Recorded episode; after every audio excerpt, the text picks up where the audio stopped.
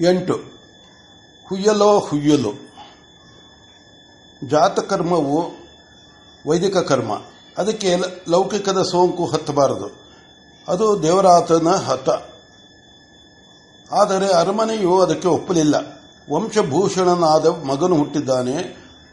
ಅದರಿಂದ ದಿಗ್ ದಿಗಂತಗಳಲ್ಲಿಯೂ ಈ ಸುದ್ದಿ ಹರಡಬೇಕು ಎಂದು ಅವರ ವಾದ. ಅದರ ಮೇಲೆ ದೇವರಾತನ ಮೇಲೆ ತನ್ನ ಪ್ರಭಾವವನ್ನು ಬೀರಿ ಅವನು ಮನೆಯ ಅರಮನೆಯ ಸಲಹೆಯನ್ನು ಅಂಗೀಕರಿಸಲು ಭಾರ್ಗವನ ಪ್ರಯತ್ನಗಳು. ಆ ಮಿಥಿಲಾ ನಗರದಲ್ಲಿ ಭಾರ್ಗವನ ಮಾತನ್ನು ಅಂಗೀಕರಿಸಿದವರು ಒಬ್ಬರೇ ಒಬ್ಬರು.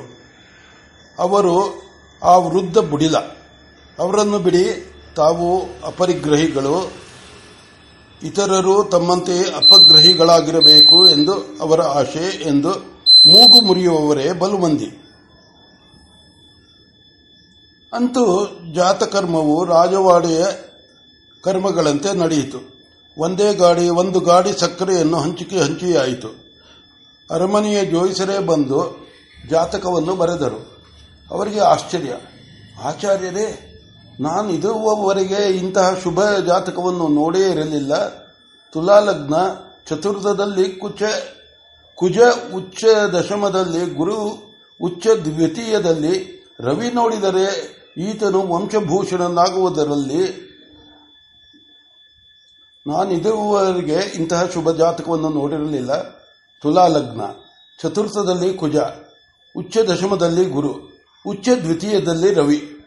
ನೋಡಿದರೆ ಈತನು ವಂಶಭೂಷಣನಾಗುವುದರಲ್ಲಿ ಲೋಕಕ್ಕೆ ವಿಭೂಷಣವಾಗುವುದರಲ್ಲಿ ಸಂದೇಹವಿಲ್ಲ. ಈತನಿಗೆ ಬಾಯಿ ಕೊಟ್ಟು ಬದುಕುವವರಿಲ್ಲ ಎಂದು ಎಷ್ಟೋ ವಿಧವಾಗಿ ಹೊಗಳಿದರು.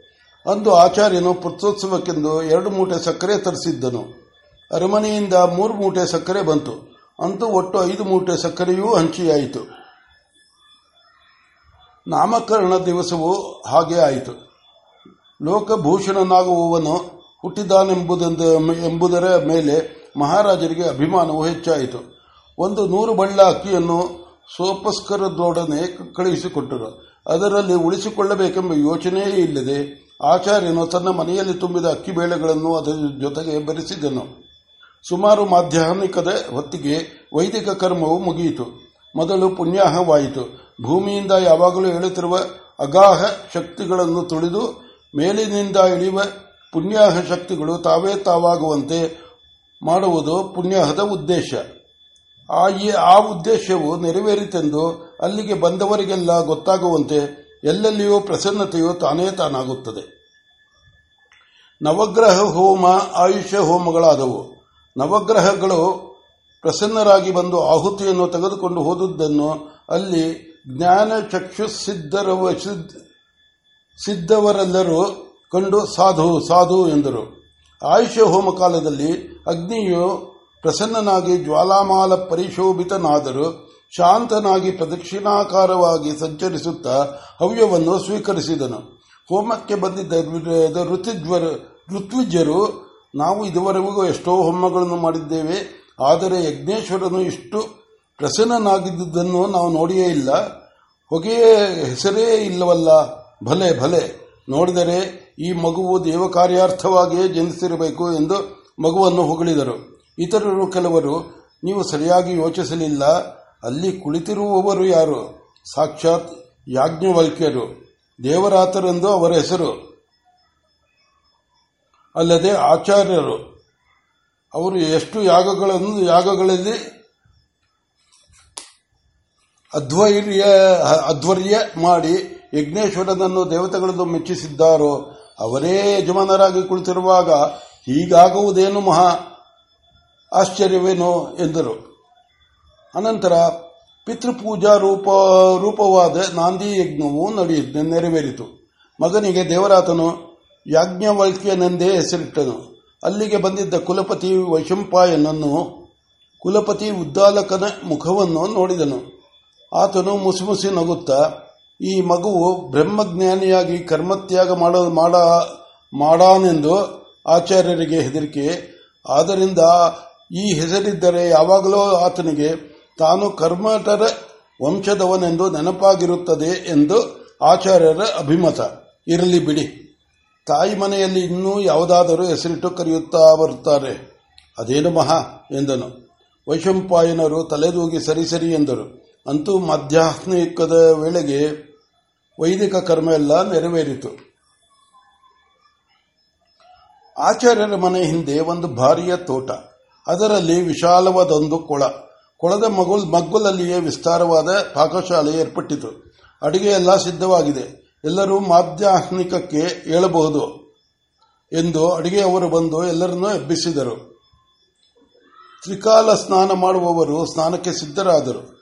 ಮಿಕ್ಕವರು ತಮ್ಮ ತಮ್ಮ ಕರ್ಮಗಳಲ್ಲಿ ಪ್ರವೃತ್ತರಾದರು. ಅಲ್ಲಿಗೆ ವೃದ್ಧರೊಬ್ಬರಿಗೆ, ಅಲ್ಲಿದ್ದ ವೃದ್ಧರೊಬ್ಬರಿಗೆ ಒಂದು ಯೋಚನೆ ಬಂತು. ಕಾರ್ತಿಕ ಮಾಸ ವನಭೋಜನ ನೆಲ್ಲಿಯ ಮರವೂ ಇದೆ. ಏತಕ್ಕೆ ಒಂದು ದಾತ್ರಿ ಹವನ ಮಾಡಬಾರದು ಎನಿಸಿ ಆಚಾರ್ಯರನ್ನು ಹುಡುಕಿಕೊಂಡು ಹೋಗಿ ತಮ್ಮ ಸಲಹೆಯನ್ನು ಅವರ ಮುಂದಿಟ್ಟರು. ಅವರು ಒಳ್ಳೆಯ ಯೋಚನೆ, ಗೃಹ ಶೌಚವೂ ಕಳೆದಿದೆ, ಯಾಕಾಗಬಾರದು?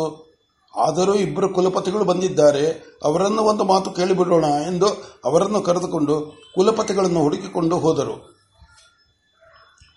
ಇಬ್ಬರು ಕೊಳದ ಬಲಿ ಸಿಕ್ಕಿದರು.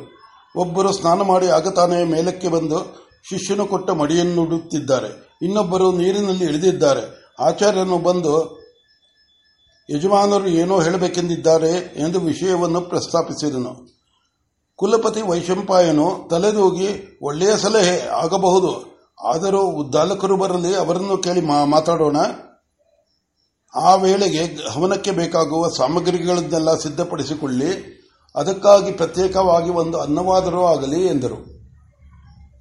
ಆಚಾರ್ಯನು ಸರಿ ಎಂದು ಆ ಅಪ್ಪಣೆಯನ್ನು ನೆರವೇರಿಸಲು ಶಿಷ್ಯನೊಬ್ಬನು, ಶಿಷ್ಯನೊಬ್ಬನನ್ನು ಕಳುಹಿಸಿ, ತಾನು ಸಲಹೆಯನ್ನು ಸೂಚಿಸಿದ ವೃದ್ಧರೊಡನೆ ಉದ್ದಾಲಕರನ್ನು ಕಾಯುತ್ತಾ ನಿಂತನು. ಅವರು ಬಂದರು. ಸಲಹೆಯನ್ನು ಸಲಹೆಯನ್ನು ಕೇಳಿ ಯಾಕಾಗಬಾರದು? ಅಗತ್ಯವಾಗಿ ಆಗಬಹುದು. ಆದರೂ ಚಾತುವರ್ಣ, ಚಾತುವರ್ಣದವರು ಬರಬೇಕಲ್ಲ ಎಂದರು. ವೈಶಂಪಾಯನವರು ಎಲ್ಲಿ ಹೋದರೂ ರಾಜಧಾನಿಯವರೆಲ್ಲ ಬಂದಿಲ್ಲ ಎನ್ನುವುದೊಂದೇ ಕೊರತೆ. ಆಚಾರ್ಯರ ಮನೆಯಲ್ಲಿ ಸಮಾರಾಧನವೆಂದರೆ ಮುಖ್ಯ ಮುಖ್ಯರಾದವರೆಲ್ಲ ಒಂದೇ ಬಂದೇ ಇರುತ್ತಾರೆ. ಎಲ್ಲದಕ್ಕಿಂತಲೂ ಆ ಬುಡಿಲರು ಬಂದಿದ್ದಾರೆ ತಾನೆ. ಅವರು ಬಂದರೆ ಒಂದು ಲಕ್ಷ ಜನ ಬಂದ ಹಾಗೆ. ಅಸಮಂತಾತ್ ಪಂಕ್ತಿ ಪುನಂತಿ ಅಂತಹವರೊಬ್ಬರು ಬಂದರೆ ಸಾಕು. ಅವರು ಕುಳಿತ ಪಂಕ್ತಿಯೆಲ್ಲ ಅಷ್ಟೇನೋ. ಅವರು ತಿರುಗಿದ ಕಡೆಗೆ ಕಡೆ ಊಟಕ್ಕೆ ಕುಳಿತವರೆಲ್ಲ ಕೃತಾರ್ಥರಾಗುವರು. ಅವರನ್ನೇ ಅಪೋಷಣ ಹಾಕಿರೆಂದರೆ ಹಾಕಿರೆಂದರೆ ಆಯಿತು ಎಂದರು. ಅಷ್ಟರಲ್ಲಿ ಸನ್ನಾಹಾರ್ಥವಾಗಿ ಹೋಗಿದ್ದ ಶಿಷ್ಯನು ಬಂದನು. ಎಲ್ಲವೂ ಸಿದ್ಧವಾಗುತ್ತಿದೆ ಎಂದು ಅರಿಕೆ ಮಾಡಿದನು. ಬ್ರಹ್ಮಯಜ್ಞವಾದ ಮೇಲೆ ಇಬ್ಬರು ಕುಲಪತಿಗಳು, ಕುಲಪತಿಗಳ ಸಮ್ಮುಖದಲ್ಲಿ ಬುಡಿದರು ಧಾತ್ರಿ ಹವನ ಮಾಡುವುದೆಂದು ಗೊತ್ತಾಯಿತು. ಸಕಾಲದಲ್ಲಿ ಧಾತ್ರಿ ಹವನವಾಗಿ ಎಲ್ಲರೂ ವೈಶ್ವದೇವನನ್ನು ನೆರವೇರಿಸಿದರು. ಭೋಜನಾತ್ ಭೋಜನಾತ್ ಪೂರ್ವದಲ್ಲಿ, ಭೋಜನಾಂತರದಲ್ಲಿ, ಭೋಜನಾನಂತರದಲ್ಲಿ ವೇದಘೋಷಗಳು ಮುಳುಗಿದವು. ಅಂದು ಅಲ್ಲಿ ನೆರೆದಿದ್ದ ಚಾತುವರ್ಣದವರು ಪುಷ್ಕಳವಾಗಿ ಭೋಜನ ಮಾಡಿದರು. ಸಂಜೆಯವರೆಗೂ ಸಮಾರಾಧನೆ ನಡೆಯಿತು. ಆಚಾರ್ಯನ ಉಗ್ರಾಣದಲ್ಲಿ ತುಂಬಿಟ್ಟಿದ್ದ ಅಕ್ಕಿ ಬೇಳೆಗಳೆಲ್ಲ ವೆಚ್ಚವಾದವು. ಆದರೂ ಆಚಾರ್ಯನ ಮುಖದ ಮೇಲೆ ಚಿಂತೆಯ ಗೆರೆಯೊಂದೂ ಕಾಣಲಿಲ್ಲ. ಎಲ್ಲವೂ ಸಾರ್ಥಕವಾಯಿತು. ಭೂತ ತೃಪ್ತಿಯಾಯಿತು. ಈ ಮಗುವಿನ ಜೀವನದಲ್ಲಿಯೂ ಎಲ್ಲವೂ ಹೀಗೆ ಸಾರ್ಥಕವಾಗಲಿ. ಅವನು ಅನ್ಋಣನಾಗಿ ಕೃತಾರ್ಥನಾಗಲಿ ಎಂದು ದೇವರಿಗೆ ಕೈ ಮುಗಿದನು.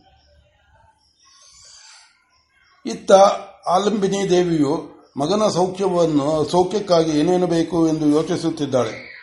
ಬಹುದಿನದಿಂದ ಶೇಖರಿಸಿಟ್ಟಿದ್ದ ದಾವಳಿಗಳೆಲ್ಲ ಈಚೆಗೆ ಬಂದವು.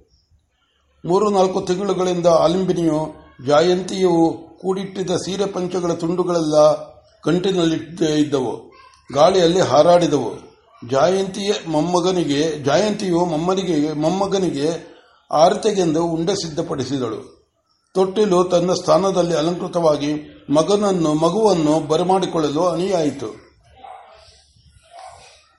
ಅಂದಿನ ಸಾಯಂಕಾಲ ಹೆಂಗಸರು, ಹುಯ್ಯಲೋ, ಹುಯ್ಯಲು ಅವರ ಸಂಭ್ರಮ. ಗಂಡಸು ಗಂಡಸು ಪ್ರಾಣಿಯು ಊಹಿಸಿ ತಿಳಿದುಕೊಳ್ಳಬೇಕೆ ಹೊರತು ಅನುಭವಿಸಿ ಅರಿಯುವುದು ಅವನ ಹಣಿಯಲ್ಲೆಲ್ಲ, ಹಣಿಯಲ್ಲಿಯೇ ಬರೆದಿಲ್ಲ. ಹೆಂಗಸು ಸಂಭ್ರಮ ಪಡುವ, ಪಡಲು ತನ್ನ ಕಾರ್ಯವೇ ಆಗಬೇಕಾಗಿಲ್ಲ. ತನಗೆ ಸಂಬಂಧವೇ ಇಲ್ಲದಿದ್ದರೂ ಇನ್ನೊಬ್ಬರ ಮನೆಯ ಕೆಲಸವಾದರೂ ಅದರಲ್ಲಿ ಅಭಿಮಾನ ವಹಿಸಬಲ್ಲಳು. ಹಾಗಿರುವಾಗ ಆಚಾರ್ಯ ಆಚಾರ್ಯರ ಪತ್ನಿ ಎಂದರೆ ಊರಿಗೆಲ್ಲ ಬೇಕಾದವರು, ಇನ್ನು ಕೇಳಬೇಕೇ? ಹಾಡುಗಳ ಕೂಗಾಟದಲ್ಲಿ, ಆ ನಗೆಗಳ ನರ್ತನದಲ್ಲಿ ಗುಂಡಪ್ಪನ ಪೂಜೆಯಿಂದ ಹಿಡಿದು ನಡೆಯಬೇಕಾದ ಕಾರ್ಯವೆಲ್ಲ ಸಂಭ್ರಮವಾಗಿ ಜಯಂತಿಯು ಜಯಂತಿಯ ನೇತೃತ್ವದಲ್ಲಿ ನಡೆಯಿತು. ಎಲ್ಲರೂ ಬಾಣಂತಿಯನ್ನು ನೋಡಿದಿರಾ? ಹೆತ್ತವಳಂತೆ ಇಲ್ಲವೇ ಇಲ್ಲ. ಹದಿನಾರು ದಿನದ ಪ್ರಸ್ತದ ಹುಡುಗಿಯ ಹಾಗಿದ್ದಾಳೆ ಎನ್ನುವವರೇ. ಬಂದವರೆಲ್ಲ ಮಗುವನ್ನು ನೋಡಿ ಆನಂದದಿಂದ, ಆಲಂಬಿ, ಮೊದಲು ನಿಮ್ಮ ಮಗನಿಗೆ ಇಳಿ ತೆಗೆಯಿರಿ. ತೊಟ್ಟಿಲ ತುಂಬ ಮಲಗಿರುವ ಈ ಮಗುವನ್ನು ನೋಡಿ ಕರುಬ, ಕರುಬದವರಾರು. ಎಲ್ಲಾದರೂ ದೃಷ್ಟಿಯಾಗದಿರುವುದುಂಟೆ?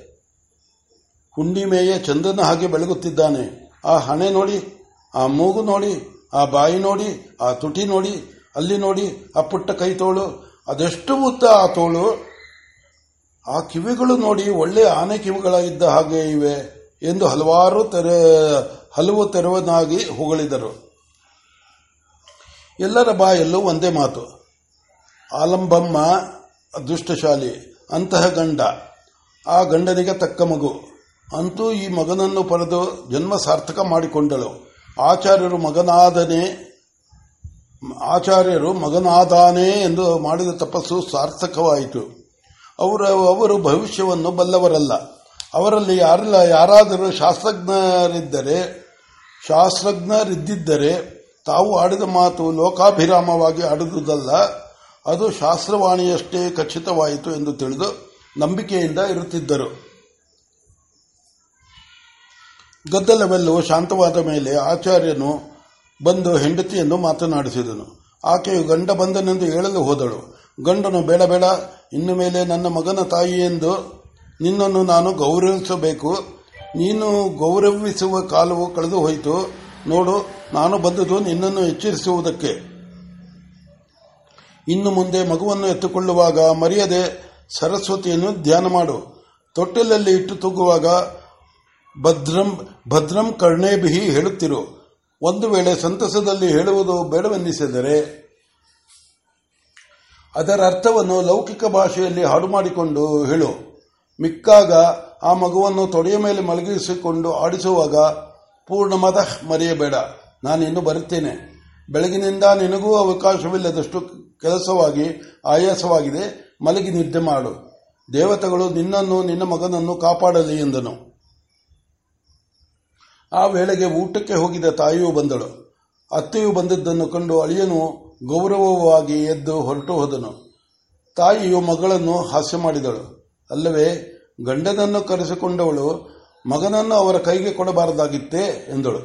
ಮಗಳು ಆ ಹಾಸ್ಯವನ್ನು ಒಪ್ಪಿಕೊಳ್ಳುತ್ತಾ ತುಂಟತನವನ್ನು ಪ್ರತಿಬಿಂಬಿಸುವಂತೆ, ನಾವು ಹೀಗಿರಲಿ ಅಂತ ತಾನೇ ನೀವು ಕೋರುವುದು. ಅವರ ಮಗನ ಮಗವನ್ನ ಅವರ ಮಗುವನ್ನ ಅವರು ಎತ್ತುಕೊಂಡರೆ ನಾನು ಅಡ್ಡವಾಗಬಾರದೇ ಹೊರತು ನಾನು ಕೊಡಬೇಕೇನು? ಇಷ್ಟಕ್ಕೂ ಮಧ್ಯಾಹ್ನದಲ್ಲಿ ಬೇಕಾದ ಹಾಗೆ ನೋಡಿದ್ದಾರಲ್ಲ. ಈ ತಿಂಗಳ ಪುಲ್ಲು ಕಳೆದ ಮೇಲೆ ಬೇಡವೆಂದರೂ ಎತ್ತುಕೊಳ್ಳುತ್ತಾರೆ. ಈಗ ಬಂದಿದುದು, ಮಂತ್ರಗಳನ್ನು ಜಪ ಮಾಡುತ್ತಿರು, ಕೊನೆಗೆ ಮಂತ್ರಾರ್ಥವನ್ನಾದರೂ ನೆನೆಯುತ್ತಿರು ಎಂದು ಹೇಳುವುದಕ್ಕೆ ಎಂದಳು. ತಾಯಿಗೆ ಮಗಳ ಹಿಂದೆ, ಮಗಳು ಹಿಂದೆ ಹೇಳಿದ್ದ ಕನಸಿನ ನೆನಪಾಗಿ, ಆ ಮಗುವು ಎಂತಹ ಮಹಾನುಭಾವನಾಗುತ್ತಾನೋ ಯಾರಿಗೆ ಗೊತ್ತು ಎನ್ನಿಸಿತು. ಅಡಕೆಲೆಯು ಬಾಯಿ ತುಂಬಿತ್ತು, ನಿದ್ದೆಯು ಕಣ್ಣು ತುಂಬಿತ್ತು. ಮಾತನಾಡುತ್ತಲೇ ಹಾಗೆಯೇ ಒರಗಿಕೊಂಡಳು.